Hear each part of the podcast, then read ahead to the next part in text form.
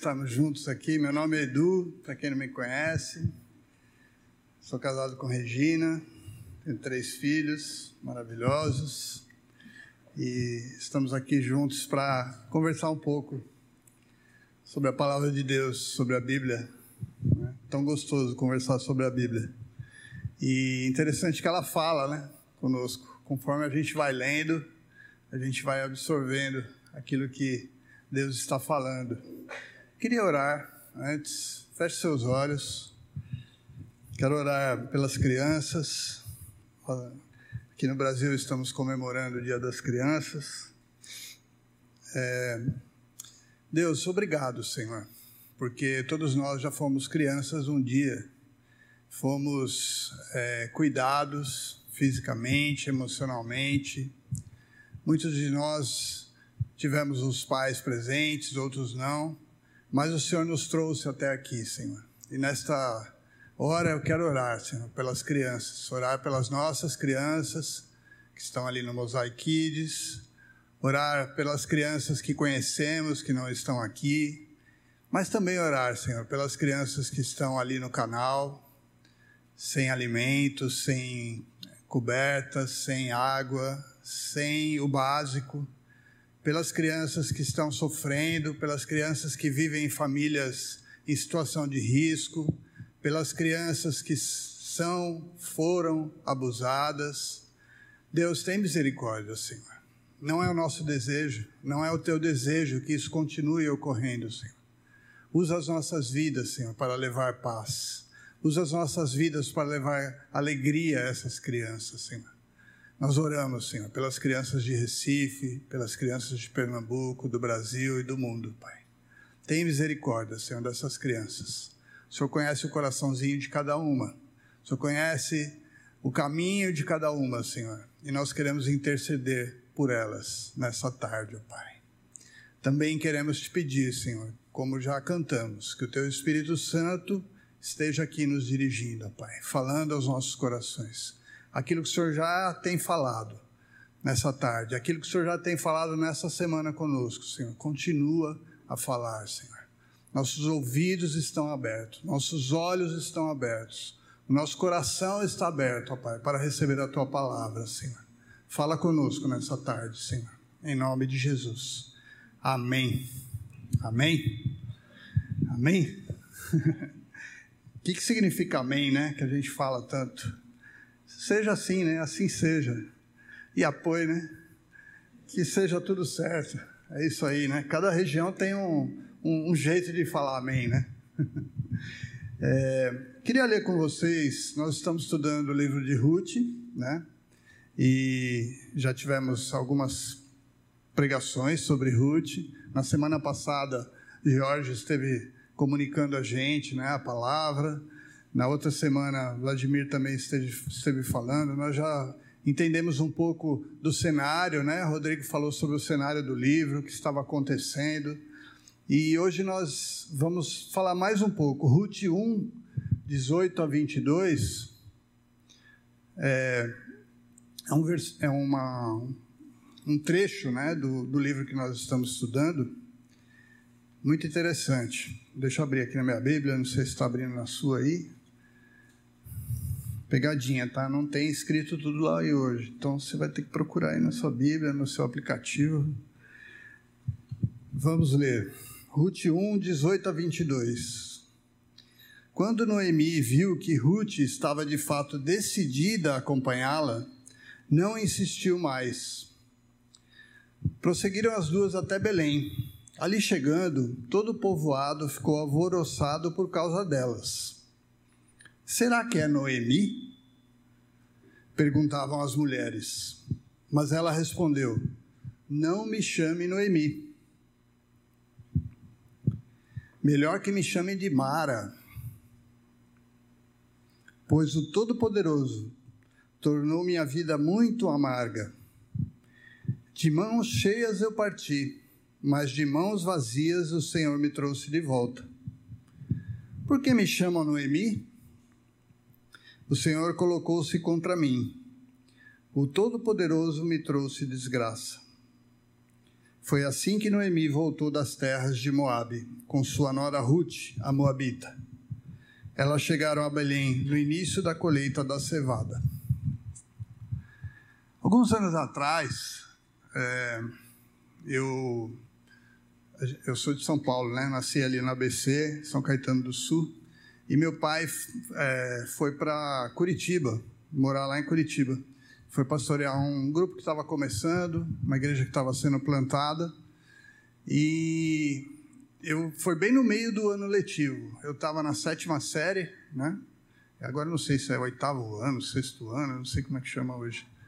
Oitavo, oitavo ano. Viu que eu sou de outra geração, né, galera? Então, eu estava, foi bem no meio do, do oitavo ano. Aí eu cheguei lá na escola e logo que eu cheguei colocaram um apelido em mim.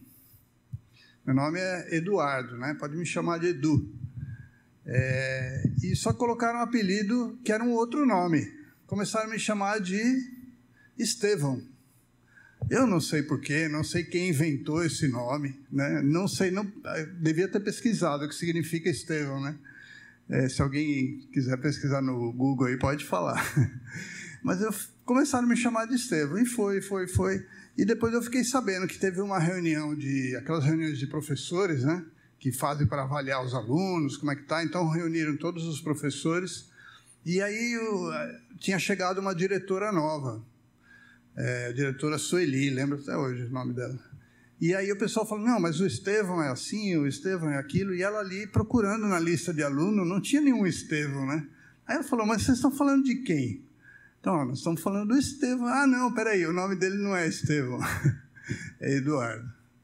E aí trocaram meu nome. Né? Então eu fiquei até o final ali do, do ensino é, sendo chamado de Estevão. Né? Quem gostaria de trocar o seu nome? Não gosta do seu nome. Eu vi uma história outro dia de uma pessoa que tinha um nome bem estranho e trocou por um mais estranho ainda, que me contaram, né? Eu não vou lembrar os nomes. Mas, assim, às vezes você fala assim, ah, eu gostaria de ser chamado né, de um outro nome. Tem um rapaz que trabalha com a gente, o nome dele é Gilvan. Aí você liga para ele e fala, oi, Gilvan, tudo bem? Ele, é Branca, né? que é o apelido dele, Branca de Neve. E ele não quer ser chamado pelo nome dele. Ele fala, é branca. Né? Se você chamar Gilvan, ele não atende. Né? O nome dele é branca. Então, assim, a gente tem essa, essa coisa com o nome, né? O coroado, olha que podia ter trocado, né? Interessante que Eduardo é guardador de tesouros. Aí Estevão seria melhor, né? Estava coroado, não ia ficar só guardando os tesouros, né? Então, como é interessante os nomes, né? Eles têm um significado. E Noemi significava agradável. E depois que ela, tudo que ela passou ali, ela chegou e falou assim: Ah, pessoal, agradável está chegando, né? Aí ela falou: Não, peraí, não me chame de agradável. Eu não sou agradável. Eu me tornei amarga. Repita assim comigo: Eu me tornei amarga.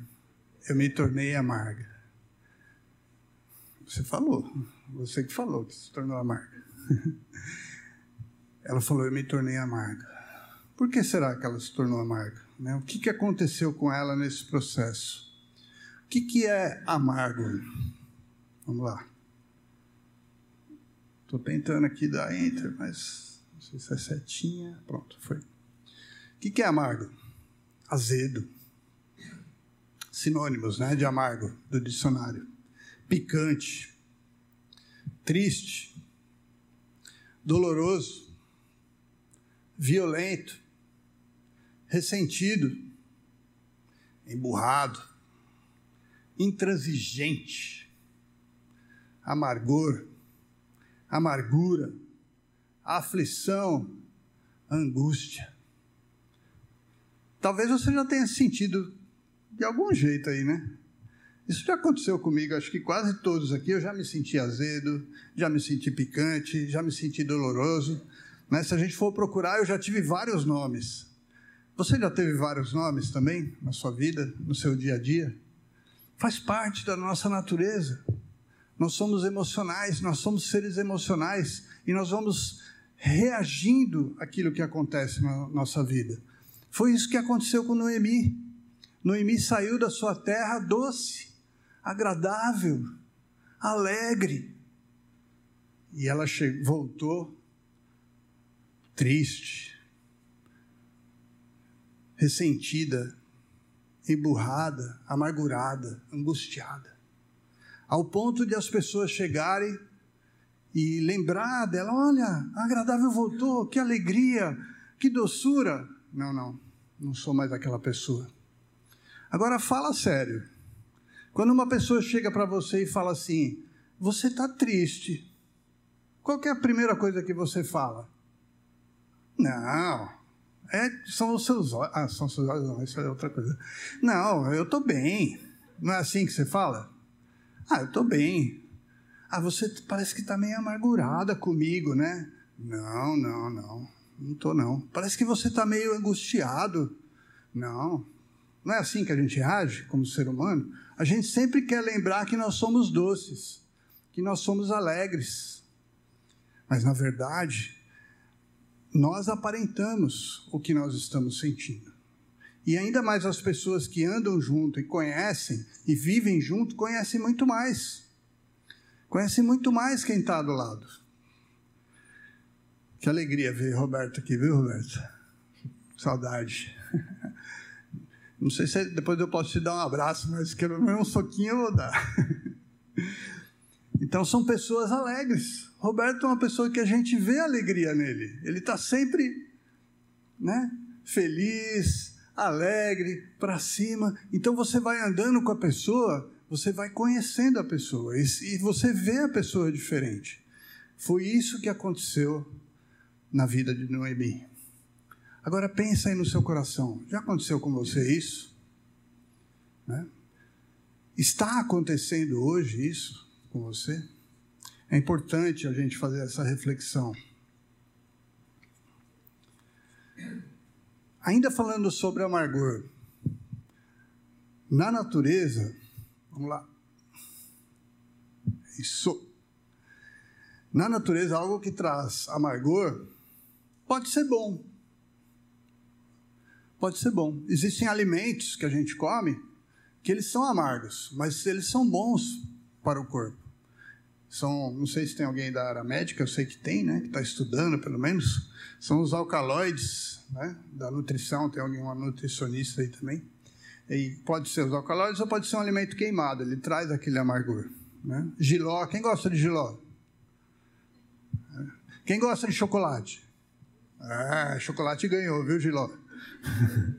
Almeirão, berinjela, chicória, quiabo, mostarda, café, chocolate também é amargo chocolate amargo. Aspargos, brócolis, acelga, alcachofra são alimentos bons que a gente come, né? São alimentos que a gente consome. Na dose certa, eles fazem bem ao nosso corpo. Agora, se a gente consumir demais, eles não vão ser bons. Né? Então, a gente está caminhando, entendendo o que é o amargo. Agora, às vezes, os casais, né? É, namorados, casados, tem alimento que você come e fala assim, hum, tá amargo, né? Aí a outra, o seu cônjuge fala, não, não tem isso, às vezes. Por quê? Porque a percepção do amargor é individual de cada um. Depende do seu paladar, depende das suas experiências, depende até dos seus cromossomos. Se você é recessivo, se é dominante, ele dá um sentimento diferente. E será que na nossa vida espiritual e emocional também é assim? Será que nós coisas que acontecem comigo acontece diferente? É, desculpa, acontece com a minha esposa e comigo. A reação de cada um é diferente? Será que aqui na nossa comunidade, se acontecesse uma coisa agora, a reação de cada um seria diferente? Quer ver, ó? Cada um teve uma reação diferente. Né? Eu ia gritar no microfone, aí eu fui bonzinho com vocês. Né? Então, as coisas que acontecem, os estalos que dão, que dão nas nossas vidas, eles geram reações diferentes na nossa vida. Acontecimentos na nossa vida geram reações diferentes. E o que, que aconteceu na vida de Noemi? O que, que aconteceu na vida de Noemi que gerou. Estou ah, apanhando aqui do teclado. Vamos lá. Então vamos lá, continuar aqui. Não sei se alguém do, da área aí puder vir ajudar. Ah, pulou demais agora. Foi o fim. Não, entrou. Na verdade, entrou uma música aí, né? Mas vamos lá. Anseio por ti, essa, é boa. O que, que aconteceu com Noemi? Né? Quais foram as fontes de amargura na vida de Noemi? Nós identificamos no texto três fontes principais: rejeição. Vou explicar por quê. Falta de amor e falta de futuro.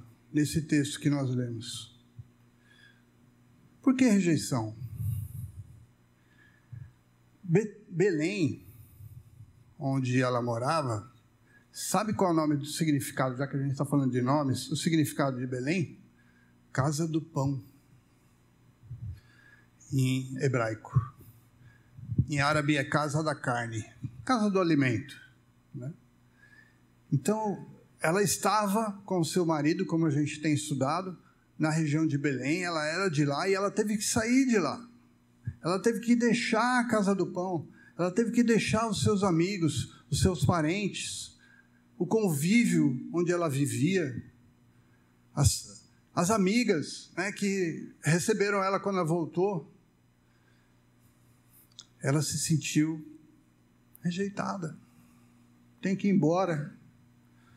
Tem que deixar de lado. As pessoas não estão me ajudando. Isso não está na Bíblia, tá? Mas é uma leitura que eu estou fazendo. As pessoas não estão cuidando de mim. Por quê? Porque tiveram que ir para longe. Não tinha alimento ali na terra onde ela estava. Segunda fonte de amargura na vida dela. Morreu o marido. Morreu o marido. Que estava andando, companheiro. Que ela decidiu, até que a morte me separe. Não sei se naquela época tinha esse voto, né? Mas era mais ou menos assim. Depois morreu, ela podia casar com outra pessoa, mas queria ficar, né? Perdeu o amor da vida dela a paixão da vida dela, aquela pessoa que andou junto. Depois ela perdeu os filhos, perdeu o futuro. Um, um, uns dias atrás eu comentei aqui sobre um rapaz que estava ali no canal e que a gente interagiu por causa de um serviço. E essa manhã eu estava meditando e pensei assim: essas pessoas que estão vivendo de alimentos que são lixo, essas pessoas que estão nos é, buscando alimento, né? nesses lugares que nós não queremos nem passar perto, que futuro que essas pessoas têm? Né? E foi isso que aconteceu com Noemi: não tem alimento, não tem comida, vou para uma outra terra. E essa terra que ela foi, ela ficava mais ou menos ali a 140 quilômetros pelo mapa, né? mais ou menos. Era na região da Jordânia, os Moabitas, né, ali na região das montanhas, onde chovia mais. É mais ou menos como se começasse a secar aqui, né, e nós fôssemos todo mundo para Arco Verde, ou Garanhuns, né, onde tem montanha, tem chuva, tem um friozinho, tem água, né, teoricamente tem água. Então, assim, é como se secasse aqui Recife e nós fôssemos para lá. Foi isso que aconteceu com ela. Ela teve essas, essas três fontes de amargura na vida dela. Queria te desafiar agora a pensar quais são as fontes de amargura na sua vida. Tenta lembrar quando você ficou amargurado. Você já perdeu o convívio da sua família? Que foi o que aconteceu com Noemi? Você já perdeu o amor por uma pessoa, por uma família, um colega, um amigo, aquela pessoa que estava do seu lado e te rejeitou? Você já perdeu a esperança do futuro? Nessa pandemia, acho que todos nós conhecemos ou somos esse tipo de pessoa. perdeu um ente querido, perdeu um emprego, perdeu um rendimento, teve que parar de estudar, viu as contas chegando e, não tinha como sanear essas contas. Talvez você, se não foi você, talvez você conhece uma pessoa que passou por isso. É difícil. E o que nós fazemos com isso? O que nós podemos fazer com essas fontes de amargura na nossa vida? O que Noemi fez? Quando Noemi voltou para a terra dela, ela não escondeu. Quando as pessoas chegaram, olha, a doçura voltou, docinha voltou, ela poderia ter, é, sou eu mesma, né? Ela poderia ter falado assim, mas não, ela falou, não, peraí, não sou mais aquela pessoa. Agora eu estou amargo, amarga. Ela fez isso. Ela não negou. Ela se apresentou diante do povo. Vê se vai aqui. Pode ir mais um aí, por favor. Provar da amargura, quando você prova o amargo, quando você prova da amargura, ter um coração amargurado nos movimenta ao sentimento de injustiça, rejeição, desprezo e abandono. Qual outra pessoa que a gente pode lembrar que era amargurada? Jó. Se o livro de Ruth é um curso intensivo né, sobre algumas coisas, o livro de Jó é um curso mais extensivo. Você pode ler Ruth quando. Né, leia Jó. Né? São mais capítulos, são, é um texto muito maior, mas com Jó aconteceu quase as mesmas coisas que aconteceu com Ruth. Jó tinha tudo. Jó era um homem íntegro diante de Deus. Se você quiser saber a referência, lá em Jó 19, 25 a 27, você pode ler depois sobre o que nós vamos falar. E Deus permitiu que na vida dele fosse tirado todos os bens que ele tinha no mesmo dia. Ele estava numa festa de casamento e ele recebeu a notícia. Todos os seus camelos morreram e os seus empregados também, só sobrei eu. Todas as suas ovelhas morreram e seus empregados também, só sobrei eu. E aí veio e falou assim: ó, seus filhos estavam jantando junto, filhos e filhas, e morreram. Todos morreram. Da noite para o dia, Jó perdeu tudo que ele tinha. Logo depois ele perdeu a saúde, começou a definhar. Olha a fonte de amargura. Dá para imaginar você perder sua casa, sua família, seus pais, ou seus filhos, ou seus irmãos, sua saúde. Dá para imaginar isso? Você consegue imaginar? Pensa agora se acontecer isso é uma fonte de amargura. Eu ficaria amargurado. Não sei se você ficaria, mas eu ficaria. O que, que Jó fez? Vamos ler. Jó. Versículo, capítulo 27, 27, 1 a 4. Pelo Deus vivo, que me negou justiça, pelo Todo-Poderoso, que deu amargura à minha alma. Enquanto eu tiver vida em mim, o sopro de Deus em minhas narinas, meus lábios não falarão maldade, e minha língua não proferirá nada que seja falso. Olha que legal. Jó reconheceu que ele estava amargurado. Jó reconheceu que ele tinha amargura no coração dele. Mas o que, que ele fez com a amargura? Enquanto eu viver, eu não vou falar nada de mal. Eu não vou deixar que a amargura saia de dentro de mim e magoe pessoas, nem contra pessoas, nem contra Deus, nem contra ninguém. A pessoa que mais sofreu, que tinha mais direito de ficar amargurado, que, que ele fez com a amargura dele? Colocou nas mãos de Deus, colocou diante de Deus. Interessante. Noemi é um, é um exemplo, Jó é outro exemplo. E aí eu faço essa pergunta: o que você tem feito com a sua amargura? Você tem cuidado dela? Você tem comprado uma raçãozinha pet para ela? Você tem comprado um brinquedinho pet para ela? Nas suas rodas de amigos você chega e fala assim: ai, coitado, coitado de mim, né? Eu sou tão amargurado. Olha, Fulano. Você conhece pessoas assim, não? Que você senta para conversar. Fulano falou mal de mim. Ciclano fez isso contra mim. Deus não me ama. Deus não me quer. Os mais antigos aí lembram daquele desenho, né? Do, do leão e da hiena, né? Ó oh, dia, ó oh, vida, ó oh, azar, né? Tem no YouTube. Quem é mais novo pode procurar lá. Né? Tem gente que é assim. amargura é destilada, né? Quando você passa um perfume bonito, é, bonito não, né? Perfume cheiroso, né? Todo mundo sente, hum, né? É, eu não sei nem o nome dos perfumes, mas aí falam perfumes, falam o nome, né? Olha que legal. Quando a pessoa está amargurada, exalando aquele perfume de amargura, né? Você fala, hum, dá licença, né? Eu vou para lá. Então é isso que acontece quando nós cuidamos da nossa amargura quando nós não fazemos como Jó, entregamos para Deus.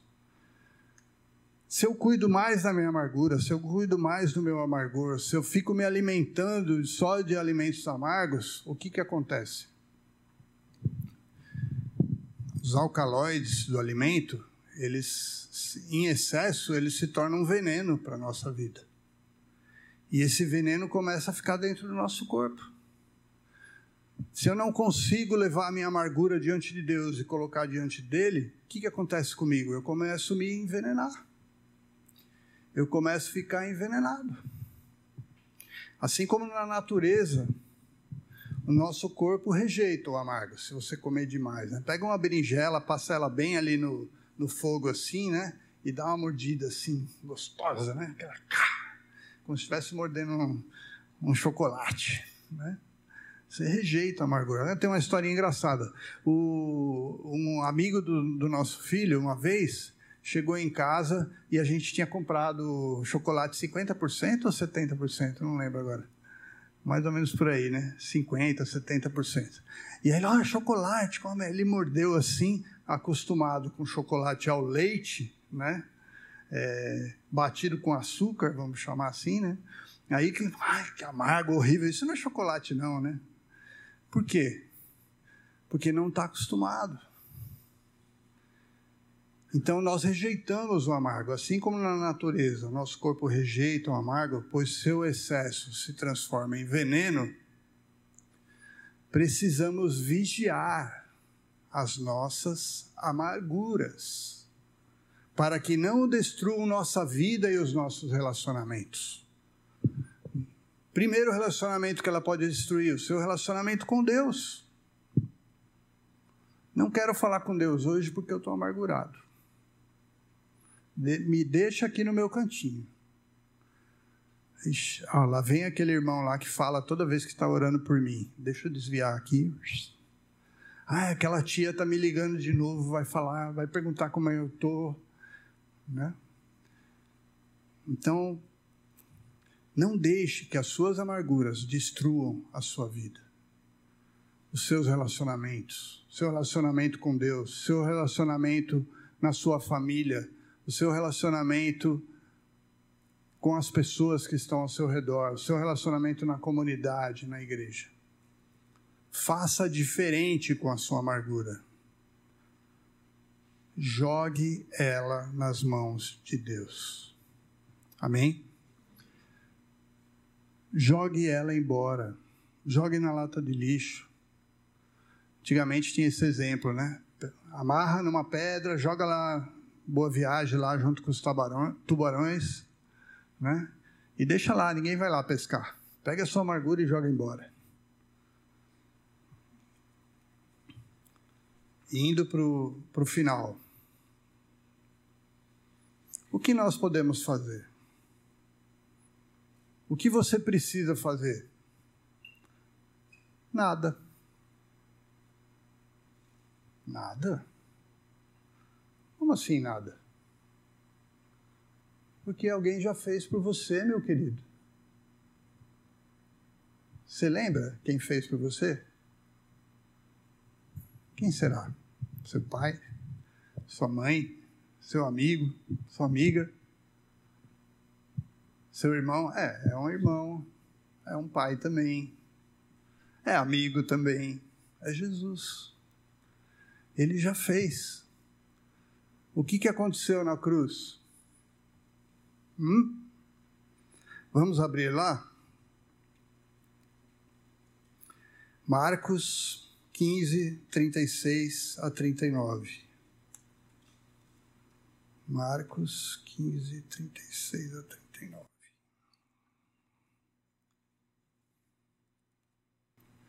Jesus Cristo de Nazaré, aquele que está aqui neste momento, do seu lado, do meu lado, que está vivo, como Jó falou lá também, eu sei que o meu redentor vive e se levantará. Nós dizemos hoje, eu sei que o meu redentor está vivo e já se levantou.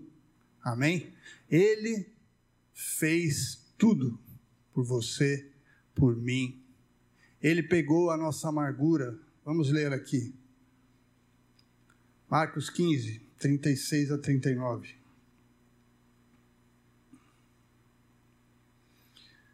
Jesus já tinha passado é, por todo o processo, estava para ser crucificado. Estava ali na cruz.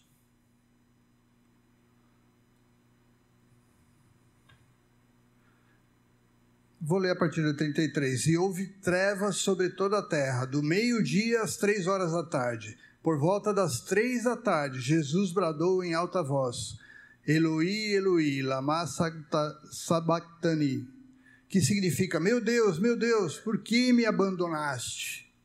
Olha a rejeição.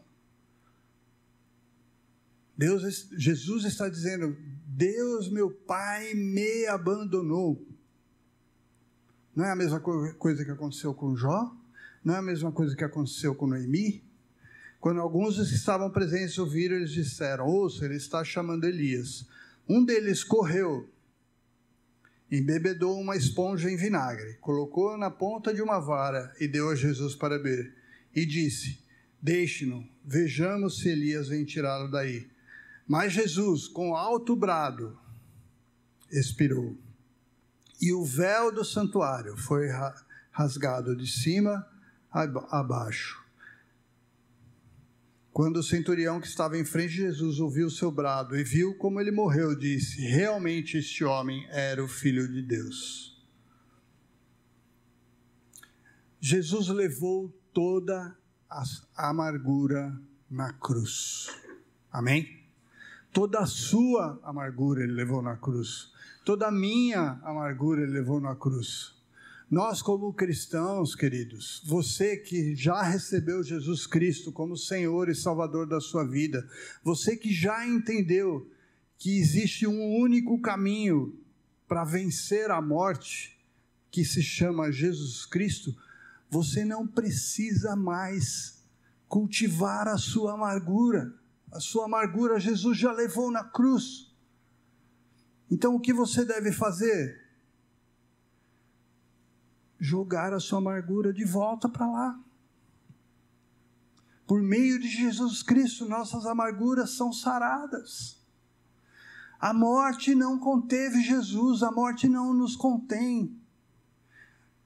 Nós vamos sim passar pela morte física, mas vamos viver eternamente com Jesus Cristo. Amém, querido? Não é, não é falso, não é fake news. Jesus morreu por você e por mim. A sua amargura, a sua tristeza, como a gente viu lá no primeiro, nos primeiros slides, a sua tristeza, o seu ressentimento, a sua intransigência, a sua aflição, a sua angústia está nas mãos de Jesus Cristo. Ele já morreu por você, Ele já fez o trabalho por você. A nossa parte simplesmente é entregar na mão de Jesus, é não cultivar a amargura. é voltarmos a ser felizes, doces, agradáveis. Sabe o que vai acontecer no final? Não é spoiler porque nós já lemos, você já leu. Marcos 16. Que legal esse texto. Eu estava lendo hoje de manhã e falei, nossa, não acredito que está escrito isso aqui. Marcos 16, 15 a 20. Se a amargura ficar mais, demais no nosso coração, o que, que ela é? Hã? Veneno. Né? Olha o que fala aqui, queridos. E disse-lhe Jesus, depois que ele morreu, depois que ele venceu a morte, depois que ele desceu lá no inferno, pegou a chave da morte, ressuscitou, encontrou com os discípulos, ele falou o seguinte: vão pelo mundo, todos vocês que são doces, alegres, felizes, vão pelo mundo. Preguem este evangelho a todas as pessoas. Quem crer e for batizado será salvo, mas quem não crer será condenado. Estes sinais acompanharão os que crerem. Em meu nome expulsarão demônios, falarão novas línguas, pegarão em serpentes e, se beberem algum, hã? se ficarem amargurados, não vai acontecer nada. Amém? Jesus já pagou o preço por você, meu querido. Você tem a alegria, a doçura de Deus na sua vida. Fique em pé agora.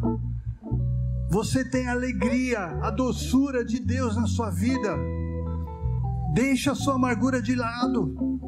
Olhe para Jesus, olhe para o seu amigo, olhe para o seu irmão, olhe para as pessoas que estão na rua e diga assim: Eu era amargo, agora eu sou doce. Jesus me transformou em alegre, Jesus me transformou em agradável. Eu era rancoroso, eu era triste, eu era angustiado, mas Jesus transformou o meu coração. Amém? Feche os seus olhos, querida. Vamos orar. Vamos crer no que a palavra nos diz. Ao crermos, ao recebermos Jesus como Senhor e Salvador das nossas vidas, o que, que acontece conosco? Se bebermos algum veneno, não morreremos. Senhor, eu oro, Senhor, nessa noite, para que tudo que tem me envenenado, toda a amargura que tem chegado ao meu coração, seja destruída em nome de Jesus. Que o meu corpo seja restaurado, que o meu espírito seja restaurado, que as minhas emoções sejam restauradas por ti, Jesus. E que eu possa ser agradável, que eu possa ser doce, que eu possa ser feliz, alegre. Que os meus irmãos aqui nesta noite, aqueles que estão aqui, possam ser abençoados por ti, Senhor. Tu que és o doador de vida, da vida. Tu que morreste, mas está vivo, levantou e está vivo. Teu Espírito Santo que está no nosso meio, como cantamos aqui. Tu estás aqui, Senhor, e nós queremos viver na alegria, viver agradáveis, viver na tua doçura, Senhor. Em nome de Jesus, Senhor. Em nome de Jesus. Amém.